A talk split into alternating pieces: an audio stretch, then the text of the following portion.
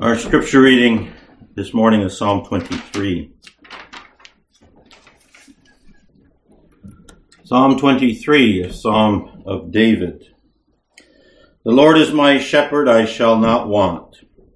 He makes me lie down in green pastures.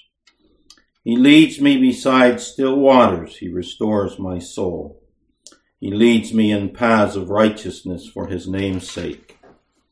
Even though I walk through the valley of the shadow of death, I will fear no evil, for you are with me. Your rod and your staff, they comfort me. You prepare a table before me in the presence of my enemies. You anoint my head with oil, my cup overflows. Surely goodness and mercy shall follow me all the days of my life, and I will dwell in the house of the Lord forever. This is the word of the Lord. And our text this morning is just the last part of verse 3, just these words, He leads me in paths of righteousness for his name's sake.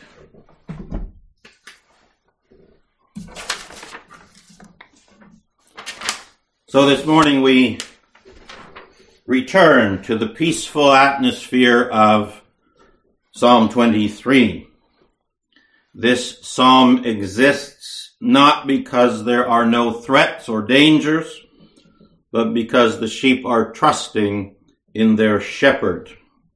One of the great blessings of the Christian faith is that it is possible for the people of God to have inner peace even while there is turmoil all around them.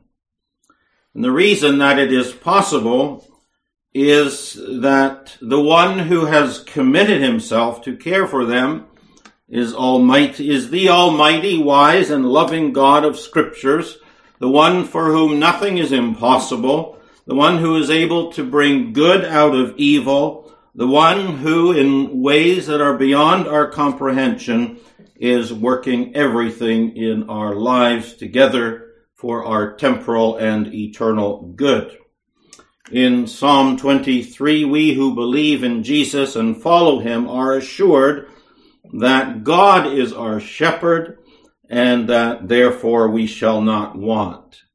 God has taken it upon himself, the task of being our shepherd, and that means that he will keep us in his care, that he will direct our lives so that we flourish in his care.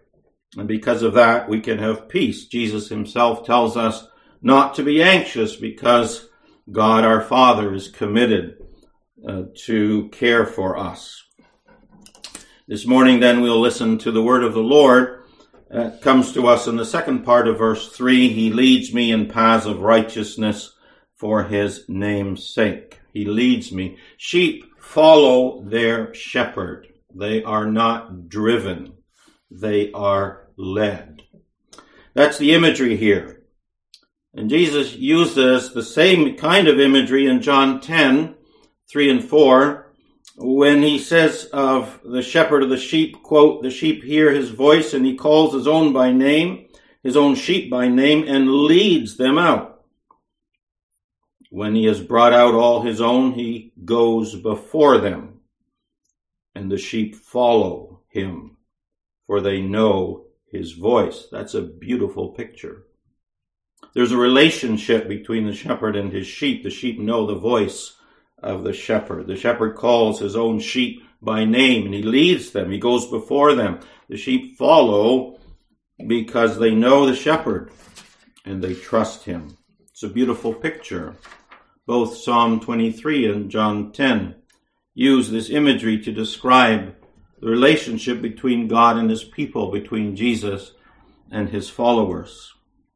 The imagery of sheep following their shepherd teaches us that the sheep follow their shepherd voluntarily. They're not being driven. They're not being forced to go somewhere against their will. They're following the shepherd because they know the shepherd and they understand that their well-being is tied to going where the shepherd is leading them, even if that sometimes is through a dark valley. This does not mean that the sheep are always very good at following their shepherd. The Bible also speaks of sheep going astray. The poet who wrote Psalm 119 confesses in verse 176, I have gone astray like a lost sheep. And in Isaiah 55:6 we read, all we like sheep have gone astray. We have turned everyone to his own way, and the Lord has laid on him the iniquity of us all. So clearly, sheep going astray is an important biblical image, as well as sheep following their shepherd. But the work of God in salvation transforms the sheep so that they follow their shepherd. The work of God in salvation makes us willing to follow our shepherd. The work of God in salvation enables us to see and to understand that our well-being lies with following our shepherd. Our Westminster Confession of Faith describes this process in the chapter on effectual calling. And it says there that God, quote, by his almighty power turns them, that is his people, he turns them to what is good and effectually draws them to Jesus Christ. Yet he does this in such a way that they come most freely, being made willing by his grace. That's chapter 10, the first paragraph. So the human sheep that follow their shepherd willingly, they do so because God has changed their hearts from hearts that go their own way to hearts that desire to follow their divine shepherd, because they love the shepherd, they trust the shepherd to lead them in the best possible way. The Bible emphasizes that there is a gentleness about a shepherd leading his sheep. There are two passages that make that especially clear. Isaiah 40 verse 11 says, he will tend his flock like a shepherd. He will gather the lambs in his arms. He will carry them in his bosom and gently lead those who are with young. And then Hosea says in Hosea 11 verse 4, I led them with cords of kindness and with bands of love. That's how the great shepherd leads his sheep, with cords of kindness and with bands of love. So the leading imagery, the imagery of sheep being led, is the opposite of the imagery of driving. The sheep follow because they have been made willing to follow. They know the shepherd. Jesus emphasizes they know the voice of the shepherd, and so they follow him because they trust that he is leading them to provision and to well-being and to safety. Another important idea associated with the Lord as the shepherd who leads his sheep. The idea of God leading his people is often used in connection with the wilderness journey from Egypt to the Promised Land.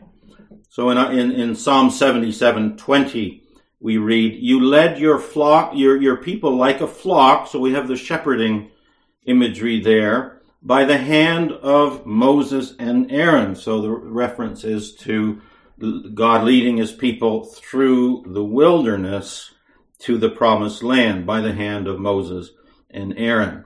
And we have similar imagery in Exodus 15:13.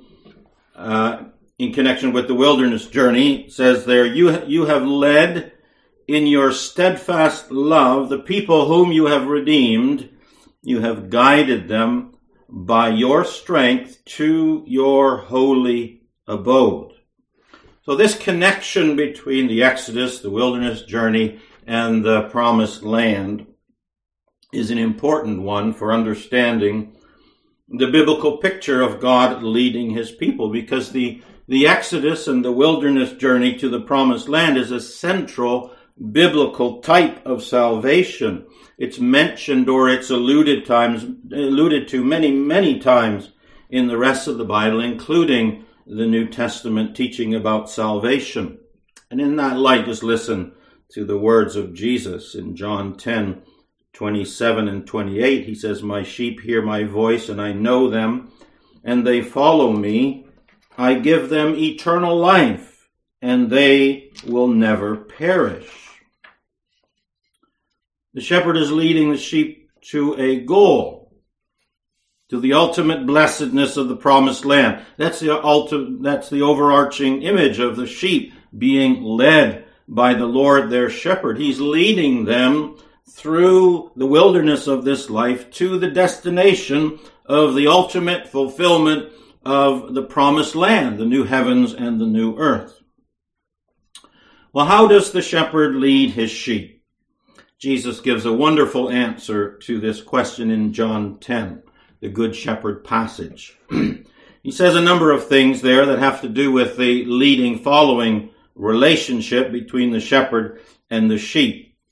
In verses 3 and 4 of John 10, we read, "The sheep hear his voice, and he calls his own by name and leads them out. When he has brought out all his own, he goes before them, and the sheep follow him, for they know his voice." So the shepherd leads by speaking. He leads by calling his sheep by name. He leads by going before them, and the sheep follow because they hear the voice of the shepherd and because they know his voice. That's the imagery. And the interpretation of the imagery is easy enough to figure out from the rest of the Bible. The shepherd leads his sheep by speaking, by his word. And when we think of how Jesus shepherds his people in the Bible, it is the word. The Bible, that is front and center. The Bible is the Word of God, which is the Word of Christ. When Jesus led his disciples while he was still on earth, he was always talking to them directly. But in the Old Testament, God occasionally led his people by speaking to them directly, particularly in the earlier parts of the Old Testament. But mostly he spoke through Moses and through the prophets. So we read in Psalm 25:5, "Lead me in your truth and teach me, for you are the God of my salvation." Psalm 27:11 says, "Teach me your way, O Lord, and lead me on a level path because of my enemies." In Psalm 43:3, "Send out your light and your truth, let them lead me. Let them bring me to your holy hill and to your dwelling." So the Good Shepherd leads his people by speaking to them, and they follow him by walking in the path of life that is described in the words that he speaks. The whole Bible is about the meaning of life, about salvation in Jesus, about the life that salvation results in. It is the Word of God. It is the Word of Jesus. And it is largely through that word that Jesus leads his people. It's largely through that word that the Lord our shepherd leads us. The word is very central. So just think, we can't see God. He does not speak to us directly now like he did to Abraham.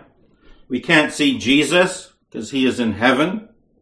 There's some knowledge of God and his ways that is built into us and into the rest of the creation, but God has left us his word, the Bible, and that is the primary way that he speaks to us.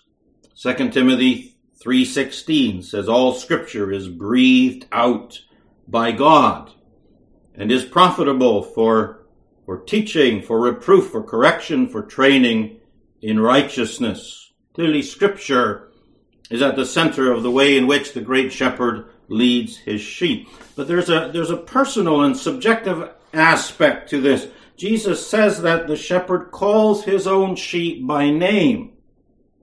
He says that the sheep follow him because they know his voice.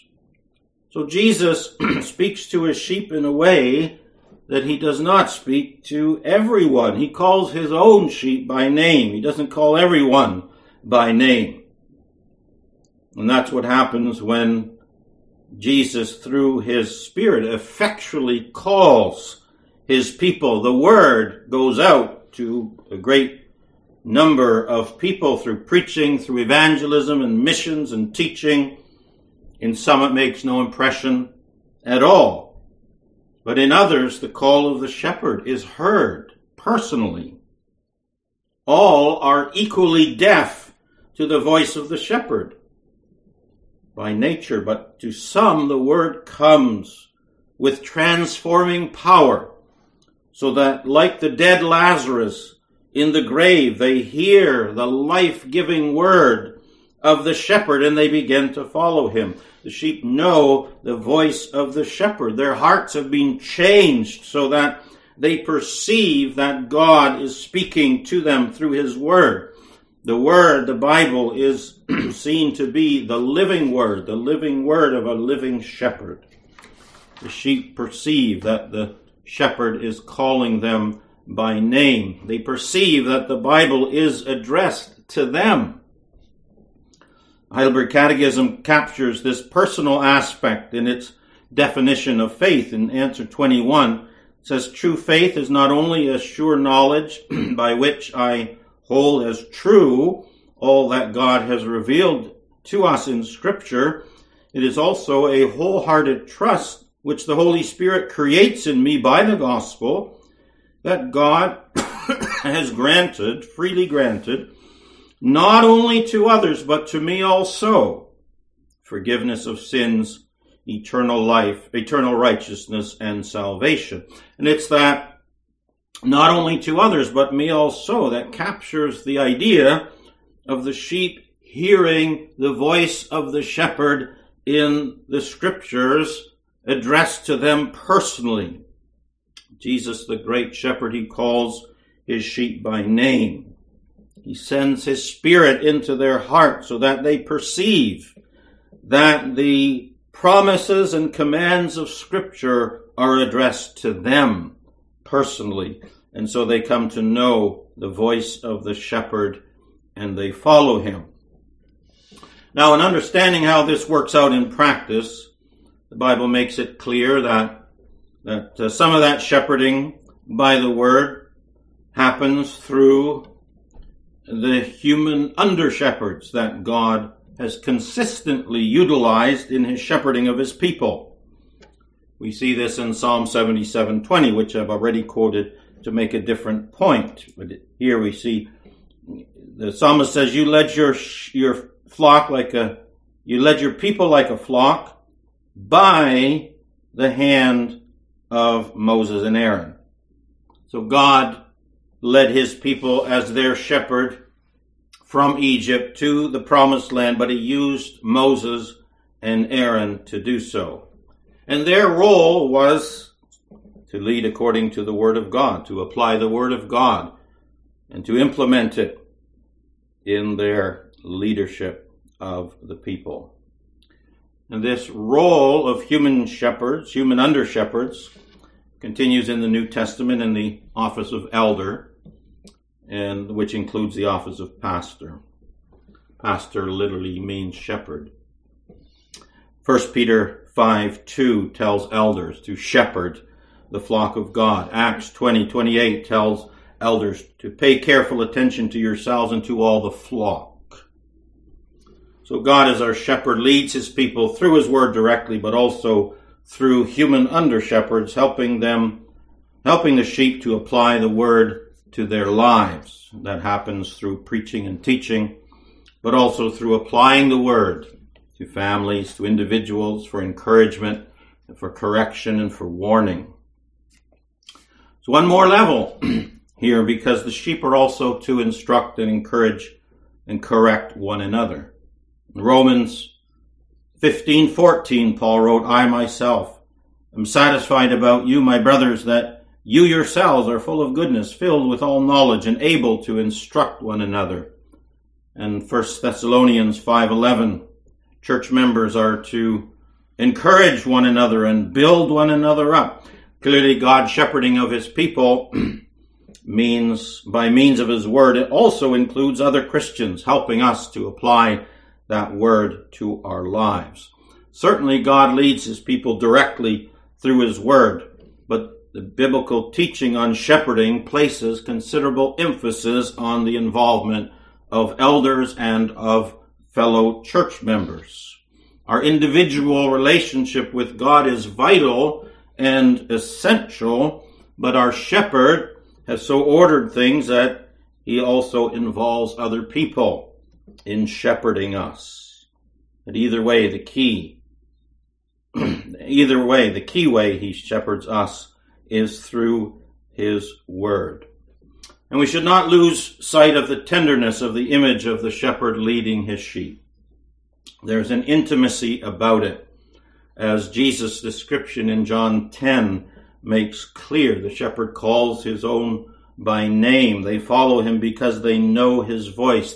Sheep follow their shepherd because they trust him. They know that he's leading them to a good place and that the route that he has chosen for them to get there is the best possible route. As sheep of this shepherd, we trust that what he teaches us in his word about sin and salvation and the way to live is true and trustworthy, that it is all motivated by love and a genuine concern for our true and eternal well-being.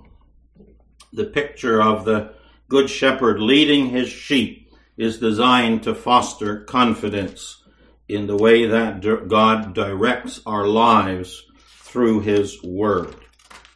From our side, it means that we must look at what God says to us in the Bible as the main way that he is leading us through life to the goal of blessedness that he has in store for us.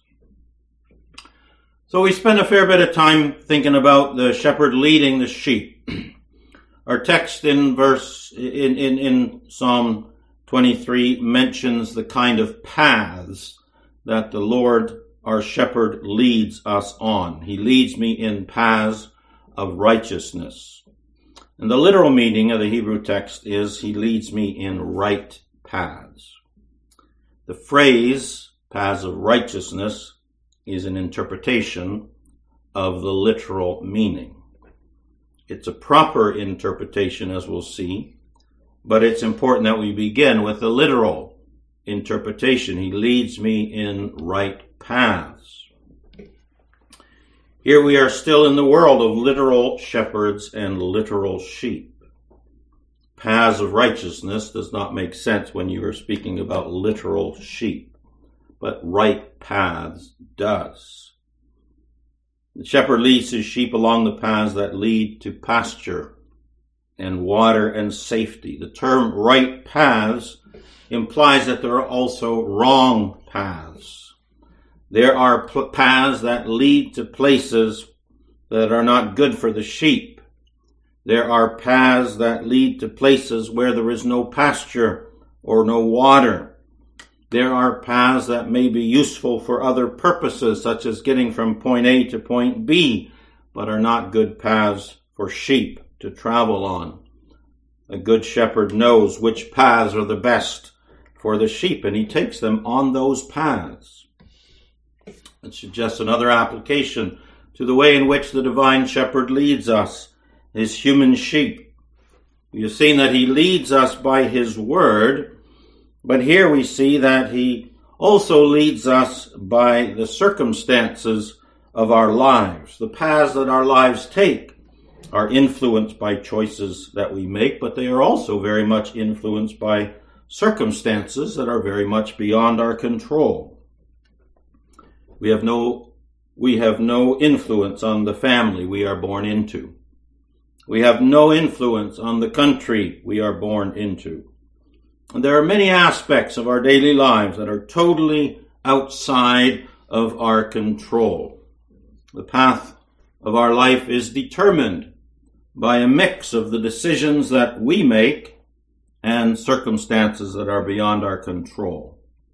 And those circumstances that are beyond our control are ultimately controlled by God.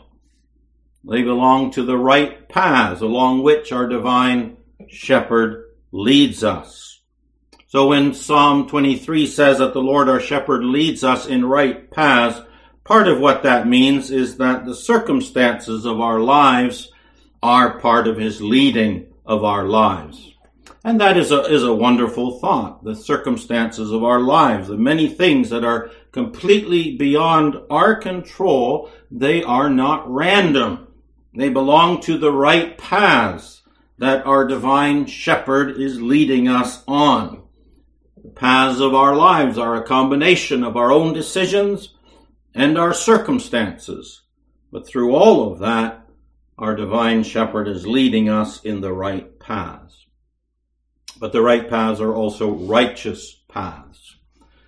It's a legitimate interpretation to move from right paths to righteous paths because it is the path of righteousness that leads to life and the path of unrighteousness that leads to death.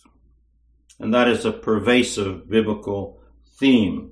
Just think of the last verse of Psalm 1, verse 6. For the Lord knows the way or path of the righteous, but the way of the wicked will perish.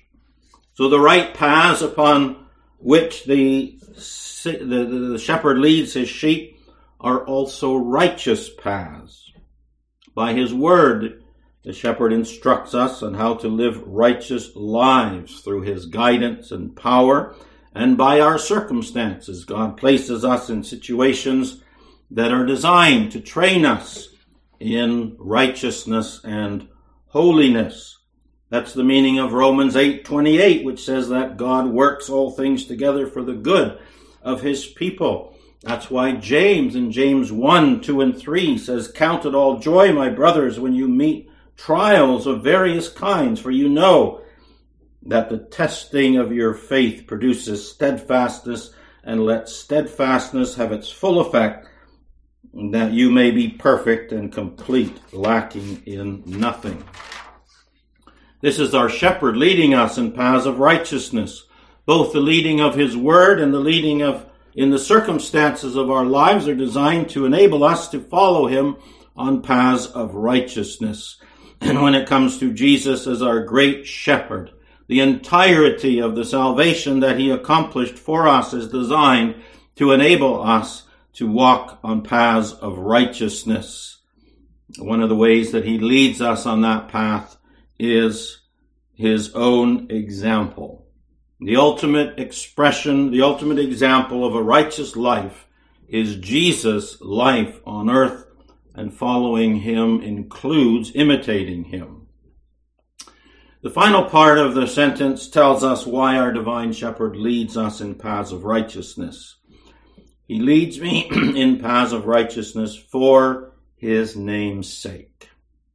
Whatever God does, he does for his own glory. And the reason is rather that God is God.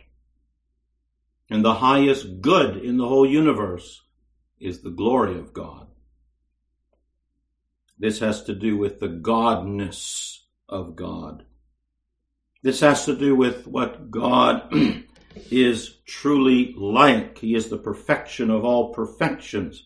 Everything about God is worthy of praise, and it would be wrong for him not to do everything for his own glory.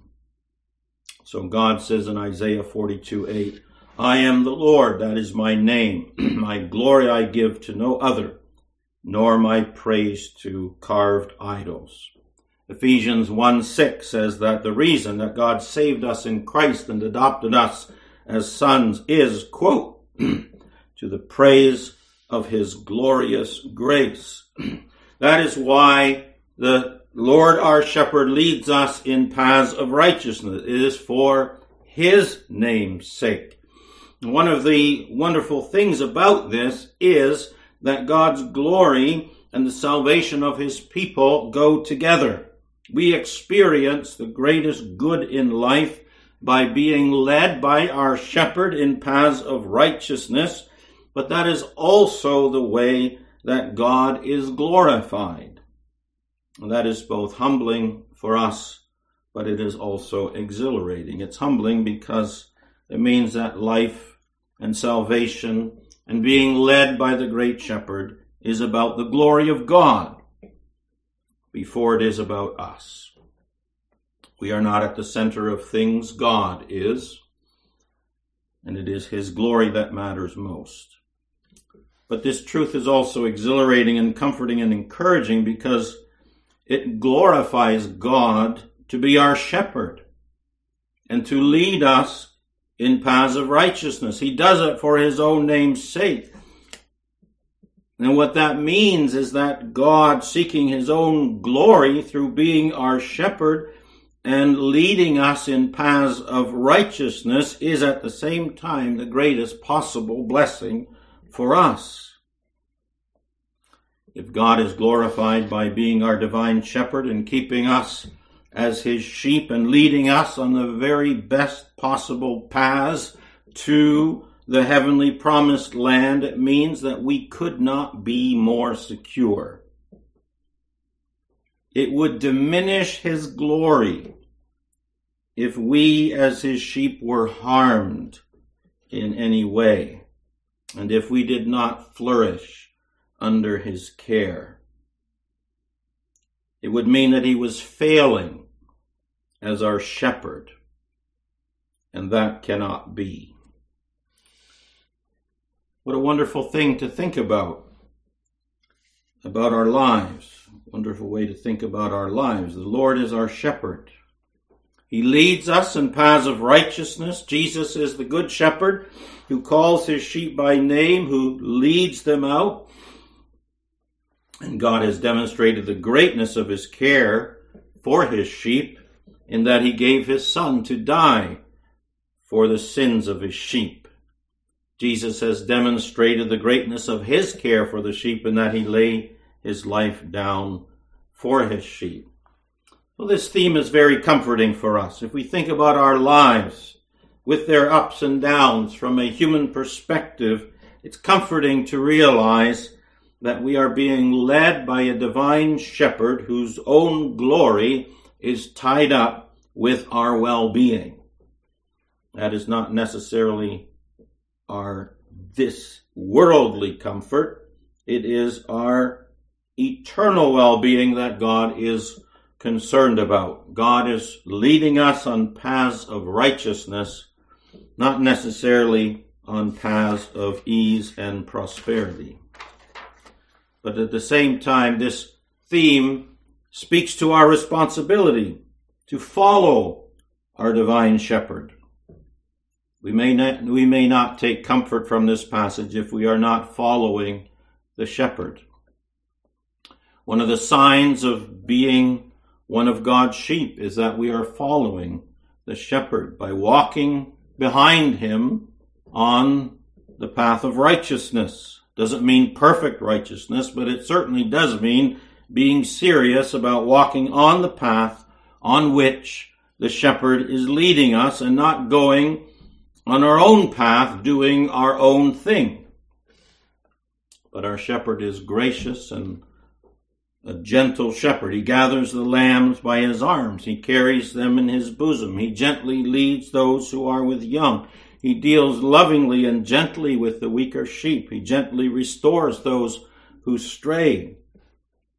So let's go forward in our lives, trusting that our divine shepherd will take care of us and lead us through our lives on paths of righteousness all the way to the promised land.